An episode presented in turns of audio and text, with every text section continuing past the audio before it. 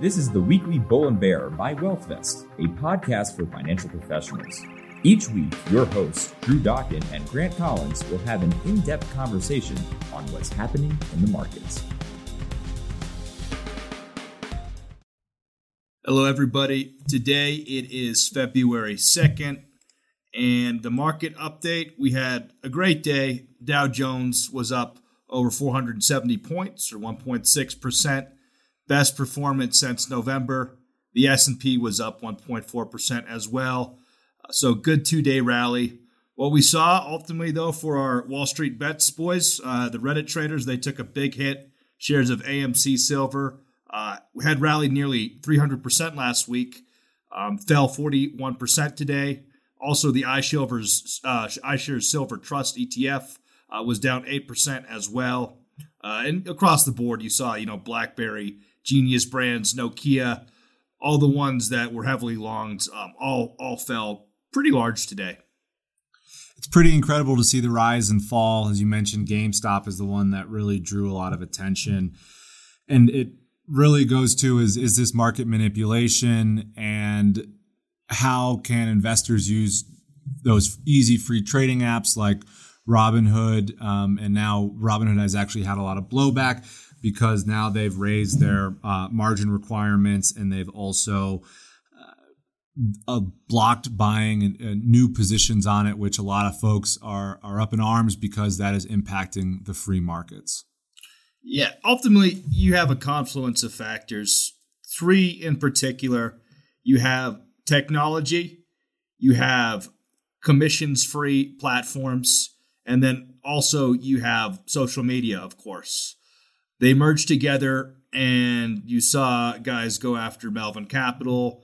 And it was really part of it at the end of the day is, you know, reminiscing on 08, uh, income inequality.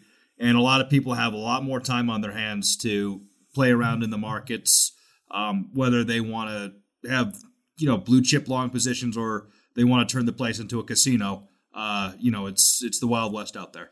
Well, I mean, that is free market, right? Because you are taking speculation that if you're long a position that a company is going to go up, and it's the same with a short, you think it's going to go down.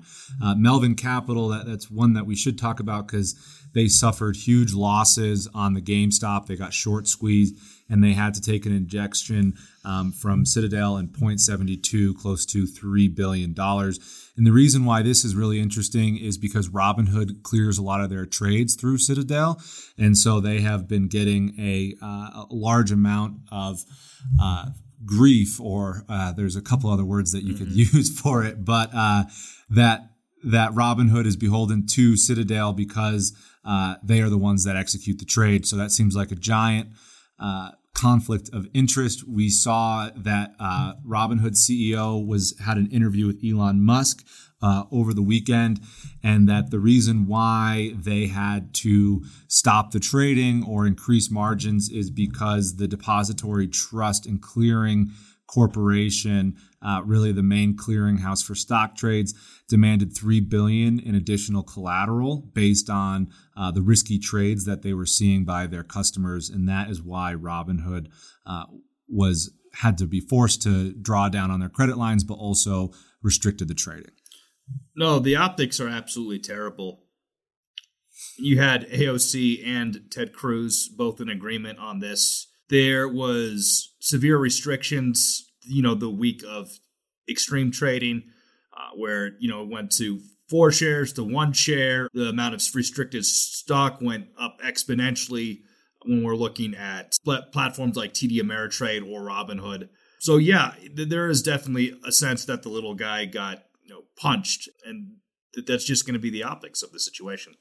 And if we look at Robinhood, they announced yesterday that they were uh, unveiling a 2.4 billion dollar fundraising round, which which seemed very interesting. And they're still looking to go public. They've hired advisors like Goldman Sachs to work on an IPO for later this year. So if we continue to see the fra- uh, trading frenzies, and then if we remember last year during some key trading days, they had blackouts of their software. Mm-hmm. Um, it'll be an interesting to see how the market reacts to an IPO one thing we should kind of get, get into is the comparisons now between what what we're experiencing with COVID and the 1920s, uh, the Spanish flu. We obviously last year were comparing it with the advent of the epidemic, but now you have economic conditions that might be reminiscent of it as well, right? You have a lot of technological growth. You have major stock market bubbles. There's light at the end of the tunnel with the pandemic. So you could see even more stock market gains, which would be uh, increased wealth bifurcation. And, you know, at the end of the day, uh, the political uncertainty that followed the, the 20s. It looks like a lot of things are lining up, you know, as Mark Twain says, history doesn't repeat itself, but it often rhymes. Obviously, you have a much more sophisticated Federal Reserve now. But yeah, the parallels are, are quite startling. It is end of a pandemic, new technology, political polarization, emerging international rivals to the U.S., and then a soaring stock market. That sounds mm-hmm. uh, pretty familiar to to what we have today. It, it was interesting to to hear Barclays CEO talk about the pent up demand that's currently in the not just in the U.S. economy but the global economy, uh, which was very similar to after the 1918 mm-hmm. flu pandemic, and then we saw the Roaring Twenties. Uh, if you look at JP Morgan's or Barclays balance sheet, there's a, a lot of purchasing power between the two of them. Uh, most banks, if you look at the earnings that they reported last week, but uh, consumers are decreasing their borrowers and have increased their deposits, and smaller corporations are, doing the same. Uh, and then if we think about another round of stimulus and the current monetary policy, we talked about the maybe the economy overheating on our last podcast but the, the hopes of, of a rebound. And, and one thing that he did note is that the rebound is distributed unequally across the economy, which is also similar to what happened uh, after 1918 as well. And, and not to forget what happened in 1929 when the Great Depression hit after the Roaring Twenties, if we think about the economy continuing to overheat. Yeah, which which was the case. I mean, incidentally, between 1920 and 1929, you know, the United States, in terms of real GDP per capita, rose by 17.7%. But that wasn't great when you looked at the rest of the world, right? I mean, you saw Western Europe and Soviet Union, a lot of places had much, much more robust growth. Uh, and as the result, they were hit by hyperinflation. So right now we're seeing a little bit of tepid inflation. We'll talk about producer price uh, index later, but you know, right now there's there's nothing really to indicate that currently. And if we do think about where the market is and what we just talked about with the short squeezes and maybe uh, other signs that the this there is a bubble brewing and that the Federal Reserve uh, is really not taking actions about that, and we're continuing to see the asset prices rise. So we have seen uh, some folks come out and don't really agree with how the Fed is pol- policies are and that the monetary policy is too accommodating. Uh, so moving forward, Drew, what do you think about where the Fed is and some of the prolonged term damage that might happen from um, their continuing uh, efforts to stabilize the credit market and, and inject capital into the markets? Well, people are worried about inflation, but I mean, Jerome Powell's position is look, there's still plenty of slack. You still have about 9 million people out of work. There's millions of people on unemployment um, assistance. So now is not the time to to be worried about it, right? So that's definitely the Fed's position. Um, they're making it clear that they're going to consider asset prices and leverage of the banking system and and funding risk and everything else. They'll be considering that. Also, you know, Jerome Powell mentioned in terms of the housing markets, you know, there's yeah, there's been a lot of interest for people moving to more pastoral places but that could be that could be temporary. And then you look at things like the cost of lumber and stuff has gone up too. So we'll see if that even holds um, from from a housing part. And then and we mentioned, of course, uh, yes, stock markets are in a bubble. Yeah, well, the the stock some people are signaling that this near zero rate policy helped fuel a, mortgage boom with record low lending rates. They anticipated that housing prices were up 9.5 percent in November of last year, and I think that actually is even larger if you look at the December numbers. Uh, and then also the they are ex- maybe expecting a little bit of a stock market pullback in the beginning of the year, uh, but then folks will continue to buy the dip, creating more buying opportunity. And with rates so low, uh, it, it, really makes equities look more attractive at the moment. Mm-hmm. Yeah, I mean, and, and we should mention that, you know, if we talk about inflation, U.S. producer prices did increase moderately. Um, we're looking at the numbers that came in finally for December. Uh, PPI rose 0.8%, which matched November's gain. Uh, this is actually lower than what economists um, from Reuters had forecast. So we're just not seeing any great inflation yet. And the Fed signaled that it would tolerate higher prices after uh, inflation overshot the 2% target. As you mentioned, we're not really even close to that if you take out volatile food, energy, and trade services. Uh, prices only increased by 0.4%. Uh, so you're really not seeing the inflation uh, as some people are, are worried about in the market. In terms of sect like geographic sectors, who's recovered, who hasn't, Europe is definitely right now looking like a laggard for a very important reason, which is that the vaccine rollout has not gone well. I mean, obviously, a lot of European countries far exceeded us in terms of containing cases. But when we're looking at the European Union, only 2% of people have been vaccinated. That's 7% in the United States, 11% in Britain. Uh, so there's a much slower rollout. There is a lot of vaccine nationalism. You have an Anglo Swedish vaccine maker, AstraZeneca, they're supplying 40% less than was expected. Now, we don't have access to the contract. It's private, but we can only speculate that it was a best efforts clause. So, naturally, Europe is very angry. They're threatening um, to ban stopping exports from Pfizer and other vaccines to Britain. But at the end of the day, I mean, they were hurt by perceived, you know, bad luck. Uh, one of the vaccines that they had pre-ordered uh, didn't turn out to be as effective as they hoped. But also, there's been a lot of haggling on prices and everything, uh, which you know during the pandemic is that that should all be secondary, of course. Yeah, well, when you when you put all your eggs in one basket, as they seem to do, there that one vaccine got set back in clinical trials, so that was a big problem. And then also, they signed contracts a lot slower than Britain, as you said, because of uh, the nickel and diming over liability and, in, price. And you'd think that in a pandemic that that wouldn't be uh, the main goal. But the the economic consequences could be pretty severe. Uh, if we look at the levels of activities from the first half of, of this year compared to last year, they're, they're significantly lower. You have low growth and low inflation, which could be permanent feature of the euro area, starting to look more like Japan. The IMF forecasts that the uh, eurozone economy will remain 6% below its pre COVID trend by the end of this year. Uh, and that's pretty significant if you compare it uh, in contrast to the output of America, where most people think that we'll be back to our pre COVID levels at some point in the summer. So if you compare the two, that's a big lag. Yeah, and investors think that you know European inflation might be at around one percent, whereas we're expected to exceed our target goal of two. So from that standpoint as well.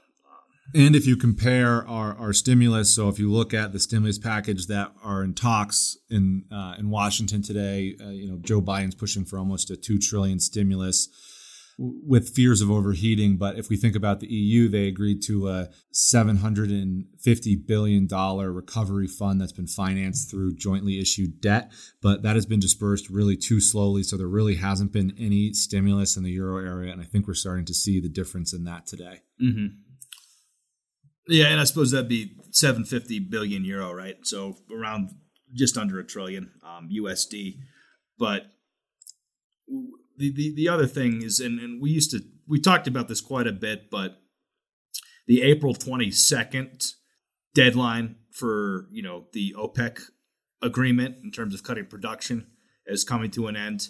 Last week, what we saw was oil fell on demand fears and a strengthening U.S. dollar but it's been up this week, and overall oil um, has gained broadly. There is something to be said that you know the last administration, President Trump, obviously uh, had a lot of dialogue between you know Saudi Arabia and Russia during the pricing war, both off the line and using social media platforms. Obviously, we we think that Joe Biden's going to be a lot more timid or not as upfront you know, about about where we stand in terms of oil markets, but that's not to say that we won't remain an important uh, component in in some of these negotiations and in you know oil futures broadly. Yeah, and I think a big piece of that is there's still a lot of barrels uh, in storage. The market hasn't balanced, and oil prices have somewhat recovered based on the vaccine hopes and production cuts, but we're still down from pre COVID levels.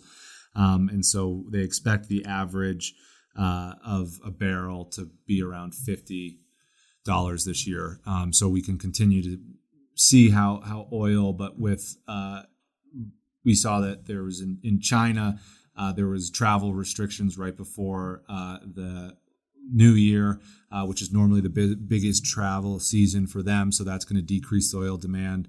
Uh, and then also with fears of, of cases increasing in Europe as well as the United States, we could see that uh, demand continues to diminish as travel decreases across the global footprint. Yeah, and in terms of things that we might have overlooked, this is obviously breaking news, but uh, Jeff Bezos will be stepping down as CEO, uh, which is something that you know was unexpected.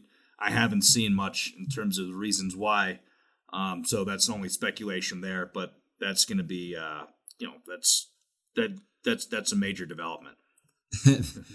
yeah, when the one of the richest men in the world who created such a conglomerate is stepping down, that that's uh, pretty big news.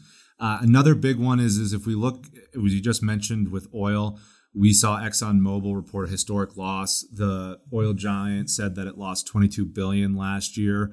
Uh, it's the first annual loss in decades for Exxon, uh, and there had been talks uh, previously about them merging with Chevron, which would be one of the biggest mergers ever. Um, so continuing to see. Uh, how ExxonMobil reacts based on the pressures that they've had from investors uh, about uh, their goals for renewable energy and, and, their carbon footprint to reduce it. Uh, so a big merger like that would be huge for the energy sector. Yeah. There will be more updates as well at 7 p.m. Eastern Time. U.S. vehicle sales will be announced. So be a big thing to watch for in terms of consumers, uh, consumers sector and consumer demand. But yeah, I mean, we're, wrapping up on our time here.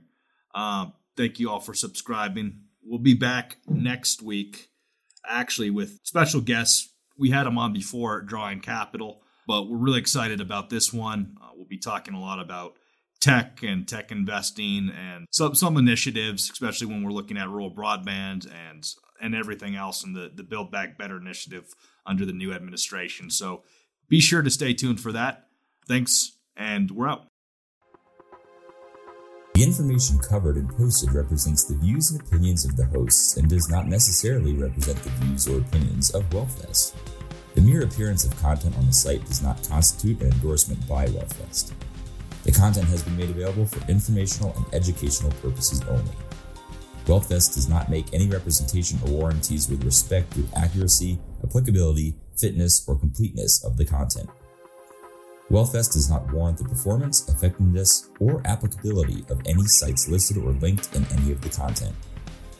The content is not intended to be a substitute for professional investing advice. Always seek the advice of your financial advisor or other qualified financial service provider with any questions you may have regarding your investment planning.